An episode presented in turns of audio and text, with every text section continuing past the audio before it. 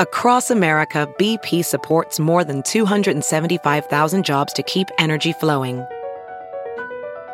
Jobs like updating turbines at one of our Indiana wind farms and producing more oil and gas with fewer operational emissions in the Gulf of Mexico. It's and, not or. See what doing both means for energy nationwide at bp.com slash investing in America. You're listening to the Strangers in China Holiday Special. Just kidding, that's not really what this is. So here's the thing I was supposed to have a brand new episode for y'all out this week, but circumstances conspired against me. For one, the studio we were supposed to use was under construction. I was supposed to have a co-host, but that fell through at the last minute. And also, I've just like been working my butt off trying to promote the show um, by doing some live events. So I just have been really, really busy. Uh, a couple of weeks ago, we had our first live event uh, talking to strangers. And I think it went really, really well. We had a bunch of really enthusiastic fans and just friends come out.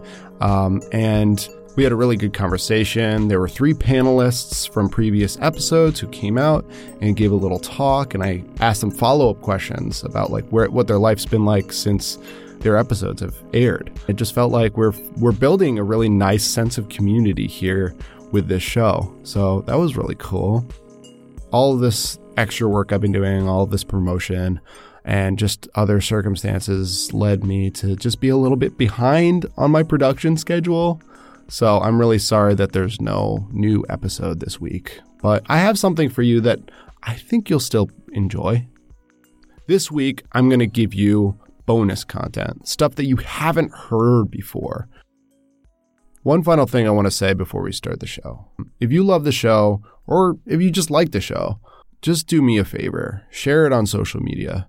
Uh, that really, really makes a difference. I make this show for as wide an audience as I can because I think that we should get to know China in a different way. I want to get stories that are a little different, that are a little bit on the fringe, from people that are different, people that want to try to live a different way. We're trying to have like a deeper and more nuanced look at people here in China. So if you're into that, share us on social media. You can add us on Facebook at Strangers in China.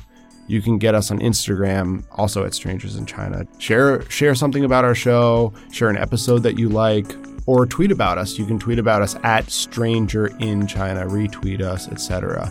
If you all give me this little love, I can keep bringing you more content and good stuff. Um, we're trying to expand our reach. We're trying to look into stories outside of Shanghai. Anyway, thanks for all the love so far and keep listening.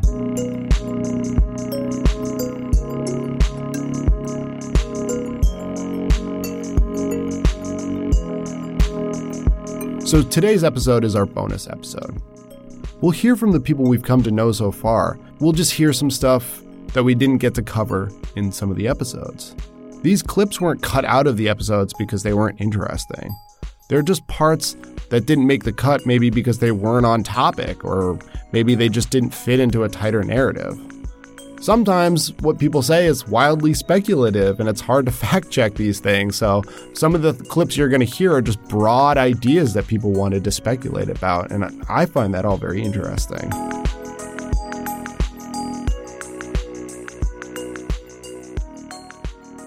So, first out of the grab bag is Lily from chapter 1. In this clip, she's explaining what inspires her to write. With all of my writer friends, I find it very interesting to see just how ordinary or how bizarre the things are that give them inspiration. The inspiration for Lily's Rotten Girls story was a very messy roommate and a cat that pooped all over her apartment. The Rotten Girls, the main character okay, the protagonist, is that the word? Yeah. Is my roommate. And she is very young. She just graduated from university and she moved to Shanghai to get her job. But she is dirty. Dirty, okay, dirty, untidy. So, this kind of thing. And I suffered a lot living with her because the common area, the living room and the kitchen, is a mess. And I you know, I I just think this is lowering my living standards, and this is giving me a hard time. So um, when I returned from the Spring Festival, something the prompt, the writing prompt was something bad happened. Uh, when I returned from the Spring Festival, the cat was in the apartment for the whole week, and she has no place to poo, so she shitted everywhere in the bathtub. It took me like half an hour to think what to do and half an hour to get rid of the shit. This is something bad happened. I just won't make it in the story. And I also remembered uh, just on my journey in Australia, I remember this. So that's the moment I created. Uh, and then I just made it into a piece. I also found the name Rotten Girl so peculiar. So I asked her how she came up with it and sort of what does it mean?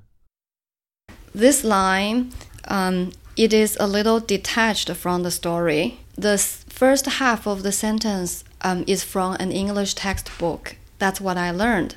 And this sentence lingered like for all the time. It didn't go away. Um, and I don't know why I put these two together, but others commented, they said, because I had the anxiety about aging. And it's like a lot recently. So I just like put it there.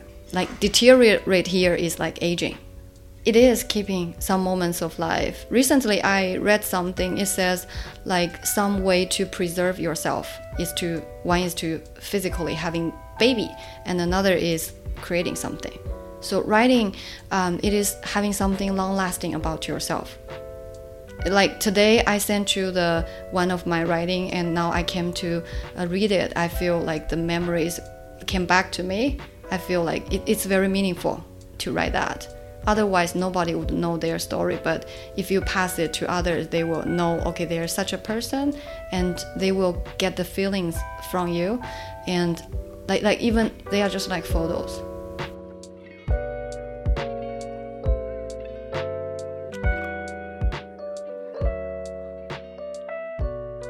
So, in researching chapter two about Storm, a local Shanghai comedian, I watched a lot of his comedy in some of his older stuff, he made a lot of jokes about his ethnicity, about being Chinese. But then in his more recent comedy, he's sort of curbed that. He doesn't do so much of that. So I asked him why. Maybe it's funny, but it's but it's not what I wanted. I don't know, like cuz people I posted on uh on Western media and the Chinese media, okay? So Western media maybe post on posted also on my Facebook and uh, my uh, uh, Twitter account. People like it but I don't know if they like it for the wrong reasons. And because uh, Westerners, they don't really tell you, right? Like if if they laugh for wrong reasons, they don't tell you. Okay. Whereas here in China, people directly tell me. They go, "Hey, you're smearing our whole race. You kind of like degrading Asian people." Right? I'm like, no, that's not the point, right? But you know that got me thinking. I mean, I'm not affected by anyone in terms of writing jokes. But sometimes that got me thinking: Should I, should I do this or or that? Should I uh, still? I mean, maybe if that were me now, I would do that joke in a different delivery and uh, different perspectives, different approach into that. I still think that's like a worthwhile topic to, of, of course, joke about. So, over the course of the show so far, I've talked to four advocates for the queer community here in Shanghai. And we've covered a lot of issues. But one issue that came up in all of my interviews that we just never got around to discussing in the episodes themselves is the relationship between the local Chinese queer community and the foreign queer community that lives here in Shanghai. The queer community in Shanghai has a lot of connection to the foreign queer community there are a lot of exchanges through necessity in many ways because in China, so much of queerness is erased or silenced. And the local queer community in China finds broader community with foreigners, especially in Shanghai. With the exchanges, with the two cultural exchanges between foreigners and Chinese, there inevitably are some conflicts. Here's Ashley from Chapter 3 talking about how she sees China's two main cultural hubs Beijing, and Shanghai, and how foreign cultural influence works in those cities. Yeah, I would say Shanghai is the most inclusive. It's a very good place for queer people to live. I would say because of a lot of international influence compared to Beijing, which is a political center. China, uh, Shanghai is more cultural and more economical, economic. So people care about the money, they care about fashion and style, they care about cultural events. They don't really care about like those political stuff as people in Beijing do. Um, and for the local queer community, there there is like Shanghai Pride, which is in its 12th year, I think. But this event uh, was started by a bunch of foreigners. I don't really want other foreigners from like the locals but I can see why some people criticize this event because they will feel, they say, okay, this is too foreign, this is too elite. Those people who organize these events, they speak good English, and for most of the events are English only even. So for people in Shanghai who don't necessarily speak good English, who don't have those overseas experience and who don't really make that much money they might feel excluded. They feel they want something more grassrooty. So that's why people applaud Beijing more because Beijing you have the Beijing LGBT Center and the Beijing Gender Institute. So these um, nonprofits provide like counseling services. They provide some hotlines that can answer your questions or suicidal prevention. So these um, nonprofits provide real help to people in need versus in Shanghai, we throw out those fancy parties and really cool art exhibitions and also, you know, all these very colorful events. These are very important. They are both applaudable, um, but things can definitely be a lot better. Ting from chapter 4 expresses her gratitude for the cultural influences foreigners bring to the Chinese queer community. But she also feels like sometimes that culture that's sort of international clashes a little bit with the Chinese queer culture, um, and that it feels a little bit too exclusive in certain ways.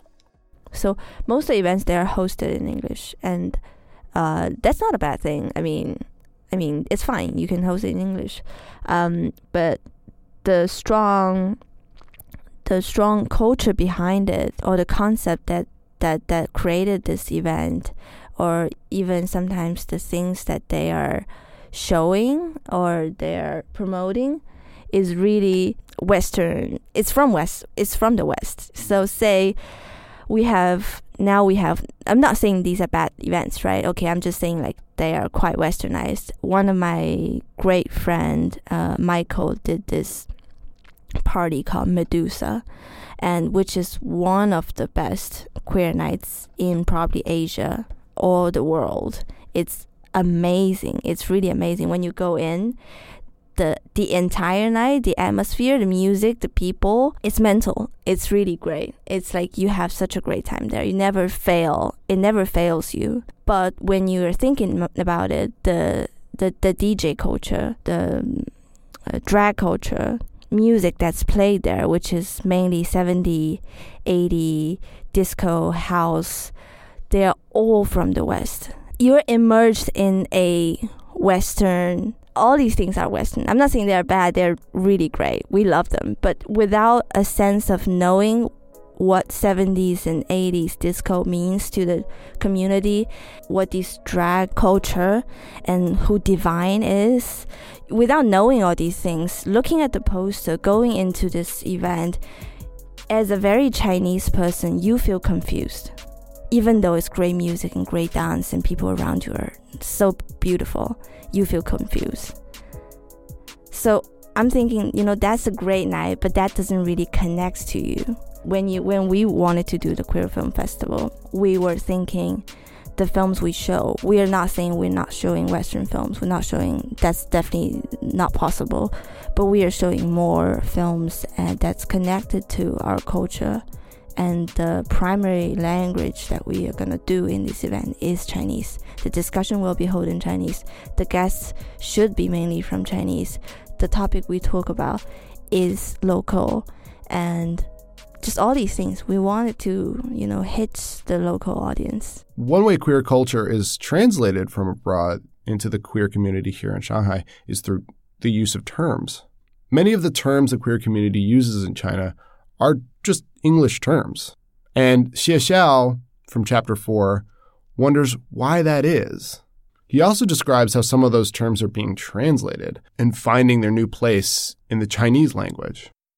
I had this conversation with Lilian earlier, like why is all the events like uh, founded by the foreigners? Yeah, because the, all the queer culture and the terms and they come from the Western world. In China, like we don't have that term. We have to learn from that so that we can understand and then we can build our uh, our own culture. Uh, one of the Chinese audience said that why is like every term like the LGBT like all from Western? What about our own like why don't we like build from our own culture? Like we're using we have to translate first. Like sometimes we haven't translated yet. We have to use the English term. Do you know that we don't uh, in China we don't have a visual translation for trans? That people can't tell the difference between trans or transgender Yeah. trans and transgender, they don't know that difference than that. And then like we, uh, Lilian came up with an idea. You know, like the queer in Yeah, Chinese, queer. So we translate trans into queer. Quar. Yeah, it's something like queer, but so cool, but it's not like the 跨性别. Not we move the gender part, but it's like transcend.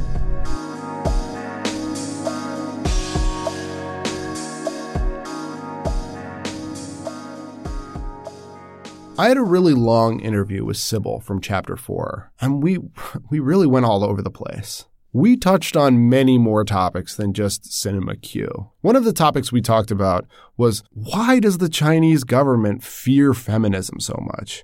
What is the underlying problem with empowered women? but now they need they, they need more new babies and uh, i wouldn't say that feminist is to encourage people not to get married but it definitely gives people the option to think that how women has been treated in marriage traditionally in china. I wouldn't say it's true but i've, I've seen it several times is that basically as a woman you have to work. So china has i don't know like one of the highest uh like numbers of, of working women like compared to the population so because we like be, because of the historical events we were suddenly given that rights to work and and to be financially uh, independent. But mentally we never had that movement which is usually the other way. You first have a have a social movement which would uh, which will move things forward until you get, you gain more rights. But what happened here is that when the country was first founded, uh, this, this government was first founded, uh, we were first given the right. You see, you, you still see lots of old propaganda posters saying that women is half the sky, and you know all those all those women looking very I wouldn't say muscular, but they're working and they're very proud. So it started with that, but but uh, mindset wise, we didn't catch up. So women are still expected to do all of the uh, uh, like stay at home that kind of work, and basically you're working two jobs because being a mom, uh, being a housekeeper, and being a full time worker, you, you have to do all that together, and you are expected to do that. And if you and if you don't do that, and people will be saying that, oh no, but men are not supposed to touch that. You, you're gonna you're gonna have to protect their manhood. Um, you're a woman. If you can't even cook, I don't really i don't even see the value of you. Those are some quotes I've seen uh, publicly by celebrities and even influential like industry gurus. Obviously, they're old uh, in their generation. They didn't know better but I don't forgive them for saying that because you're setting you're setting very very bad, example by saying that. Uh, so that's my guess is that they probably don't want women to be aware of that, and they just want women to go back and have babies. Something we touched on in chapter four about Cinema Q is this idea of normalization that the queer community here in China should have to make themselves conform to certain normative patterns that society already has in place. But actually, we talked about this with Ashley from chapter 3 as well. Cherie, in this clip, asks Ashley about this. And Ashley speaks to the fact that there's this deep sense that in China, you have to be respectable if you're going to be a member of the queer community. Yeah, I think that story, it's like the social perception is so important to the parents. Like if, if there was like a social shift in the ability to see you and your work, I think it would really help the personal relationships. Yeah, yeah. They just want to see it get normalized, you know, because mm-hmm. Chinese people value other people's perceptions so much. Like, very few people dare to be on their own. Like, if your kid has, well, let's not say he or she is a gay person, but if he or she gets a tattoo, like a piercing, oh my god, that's horrible because that's so abnormal and so not mainstreamy. People love, like, China is a very collectivist country. So they would love be in the group instead of like United States is more individualistic. So that's why a lot of activists say, well, some people say, well, you really need to have like good social, like socioeconomic class before you come out. That's so unfair. Like, well, one of my interviewees actually said it out loud in, during the interview, saying, okay, you really need to be a role model before you come out because otherwise people just really look down upon the queer community because you've already been discriminated against. And if you are not like very successful economically or socially then why people will respect you. So that's like extra burden for the queer community. But sadly it might be a very effective strategy. Like if more like famous people like tim cook like if we have a tim cook in china things are to be so different. But i don't really want to count on a famous person to come out for or speak for all of us we need to save our own lives instead of counting on other people to save ours So obviously in China, Mandarin is sort of the lingua franca, but everywhere you go has their own dialect. There are so many dialects. Just as an example, I lived in a relatively small city called Zhangjiagang.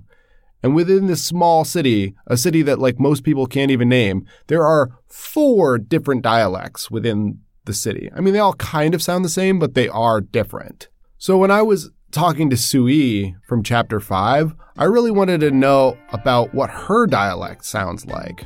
And so she gave me this little example. Do you, do you speak uh, Fangyan? Yeah, I do. Really? Like, like the local local yeah. language? Oh yeah, of course, yeah. What's the local language there? Um, it's very similar to 西安话. Uh, can you speak it? Speak a little bit of it.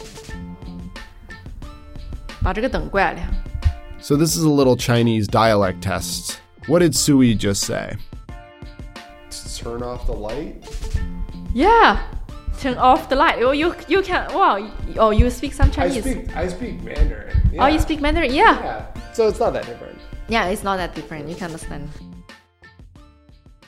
Like in any culture, there's this strong link between sex and power, but I think it's like especially strong in China. It's really hard to describe, but it seemed like a really, really important element to the story um, of episode six, but I just didn't know how to fit it in. So Ying gives her take on why power is so important to sex in China.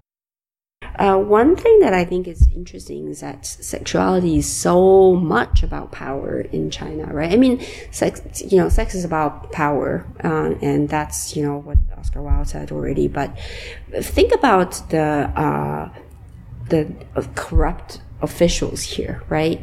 Like the typical um, portrait of a corrupt official is someone um, who has a lot of houses, a lot of cash, and a lot of mistresses, right? Like um, some of the famous ones have, you know, like dozens of mistresses. So there's this, definitely this like over sexualization that happens. Um, whereas I'm not sure you would you would see the same, um, you know, elsewhere. So I do think that um, even though there's so much um, suppression in in popular culture, what it leads to is when someone has power, then they feel like they're above it, and they compensate by over sexualization, by by amassing, uh, you know, a huge number of mistresses. Yeah, I feel like uh, sex is definitely used sometimes as chips, right? Like as bargaining chips, rather. Because I think it's it's not about you know how I feel about a person. Do I have this like emotional uh, attachment or attraction to a person? But rather like what can I, like you know, uh, it's it's sort of like trading, right, uh, for power and privileges sometimes. Okay, so real talk. Not everyone was totally happy with the stories that I told on my podcast. So Ting from chapter 4 was really glad that I did a great profile about Cinema Q. Cinema Q is an event that she runs here in Shanghai, and she's definitely proud of it. But she's also the founder and showrunner of the Shanghai Queer Film Festival. And so, although I did interview her about both Shanghai Queer Film Festival and Cinema Q, I really only used the part about Cinema Q for the actual episode. So she came into the studio and kind of confronted me about it. All right, so Ting, you you've come to spill the tea with me. What, what what's your problem you have with me right now? Well, like like this um, talented, you know, enthusiastic man come to me and saying, "Hey, let's do a podcast about your project," which is amazing. I'm like, "Yeah, you know what? It's gonna be fun." And then and then I talked about a lot of things that I do, and then you picked something that is, mm, you know, like it's great, but like, what about my main project? Like my main project, like, you know, the film festival. I listen. I mentioned Shanghai Queer Fil- Film Festival in the podcast, but you're right. I definitely focused on Cinema Q. Yeah, I mean, Cinema Q is definitely something you should talk about, but Squiff is also something that really worth talking about. All right. Well, why don't we ameliorate this situation? Why don't we remedy this situation? Why don't Why don't I do like a really good, in depth, whole piece about Shaquiff? What do you Uh, like how how deep? Really deep. Get all of the juicy details for sure. Really deep. Yeah. Okay, we like it deep. All right. yes, let's do that. All right, let's do it. I'm serious. You just have to let me know. You just have to let me know. We'll, Okay. We'll, we'll get we'll get it done. okay. It won't be in. Unfortunately, it won't be in this season, but maybe next season. Okay. Okay. Yeah, yeah. yeah. So you may get to hear more about that next season. And if you're interested in Shanghai Queer Film Festival, you can find them by searching Shanghai Queer Film Festival. And they have um, a Facebook and a WeChat page if you're interested. I'll give you a little sneak peek into the things that she has to worry about as the founder of a queer film festival here in China. So, this past year, 2019, was the 70th anniversary of the Communist Party taking power. So, as far as censorship goes, they are really, really on high alert. Now, the Shanghai Queer Film Festival usually happens in September, and the big 70th anniversary celebration happens a month later. So, in other words, September, it was a little bit tricky to have your events put on. So they ended up not actually having the big queer film festival, and they're going to sort of spread the queer film festival throughout the year. So this is Ting talking a little bit about that and that process and just how crazy things can be. And so, of course, you know, this year is the seventh anniversary of the party. I love parties. Yeah, we love the party, and and so well, of course, the country doesn't want anything to go wrong. The government doesn't want anything to go wrong. So, like big events uh, such as uh, music festivals are having problem with like being carried out uh, as planned. And rumor is that um, these events will have a easier time. Uh, the organizers will have an easier time after uh, probably November, September, because you know we're gonna have this huge march and celebration on uh, October. So a couple questions I have is like you say that there's rumors that you know you shouldn't maybe do your events during this time. Let's say right. Yeah. What does that mean? You hear rumors like somebody you know. How, who are the people that would know? Oh well, people who do entertainment business. Okay.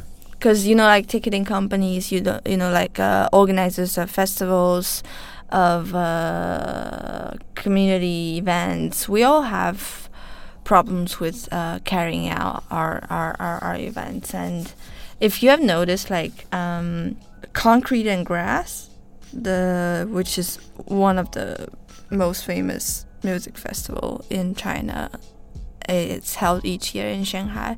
This year they can't do it on September. It's usually on September. Right. So this year they are also postponed. If they are gonna happen, we don't know yet, but it's postponed for sure. It's not gonna happen in September. Um, so that's a way larger event than us, but that's something you can imagine. Like they would have like probably official document coming down to them saying like, "Hey, don't do it on September." Because I remember they usually do it at the end of September, which is around the same time of our festival, and that's right before the national holiday.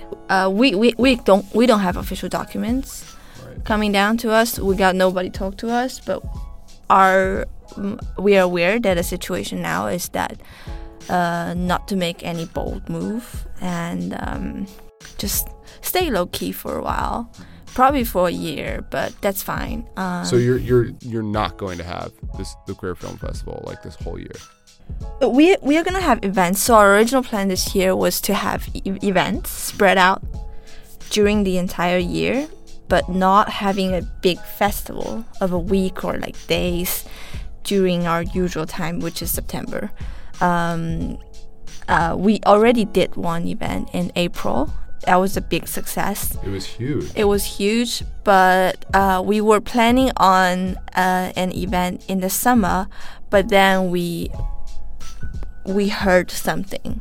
We heard uh, situations like uh, people got fined for a huge amount of money uh, because they were organizing screenings. Uh, they were screening films without permission from the government. So um, uh, that is a huge problem for us. It's a big red flag. So we are gonna stay low key for this one. We, we're not gonna do this one for now, and we're gonna um, probably just stay put for a while and see what's gonna happen in November.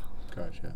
Um, and just just to be clear, like I- I'm sure you don't know really, but like let's say you were sort of caught, what would happen? Like if you did have an event and you were shut down, like what would that mean for the future for the queer film festival? I mean, first you you've got to see like what's the consequence of that shutting down of that one time of shutting down. If they say okay, we're just shutting you down and uh, um, you know uh, doesn't say anything else, probably we can do some more private things. But if they if a fine comes along, if um, investigation comes along, if an uh, saying stop forever comes along, then we have much bigger problem. That and that's what we are really worried about. And also, I mean, it's not just bad for you, right? It's like bad for the venue. Yeah, yeah, yeah. Yeah. The, so usually before, what we heard is that the fine usually goes to the venue, but now it's on the organizers' risk. Apparently, they're now fining the organizers, and usually with uh, no registration, which is the occasion, which is the situation of most um, uh, organ- organizers. Yes. Doesn't matter what it is, really. Yeah, so it's it's really personal. It's like a person who would take all the risk. If the fine is uh, is like you know uh, put out, it's on you. Right. And it's, I'm sure it's very expensive. Oh man. All right. Well, um, we'll stay safe, you know, and we'll keep talking. okay. Okay. Thank you. Strangers in China is produced by me, Clay. It's mastered by Kaiser Kuo. And just a quick shout out to Monty at Nowness Shanghai for uh, letting me use the recording studio here. You can find us on Facebook at Strangers in China. You can find us on Instagram at Strangers in China as well. You can find us on Twitter at Stranger in China. Our title track is Analytical Skeletons by Cezus. Other music today was by Evan Schaefer, Dovey, Cezus, Purple Cat, Jack Major, Lofi. Thanks for listening, and uh, we'll get you a new episode in just a couple weeks. So stay tuned.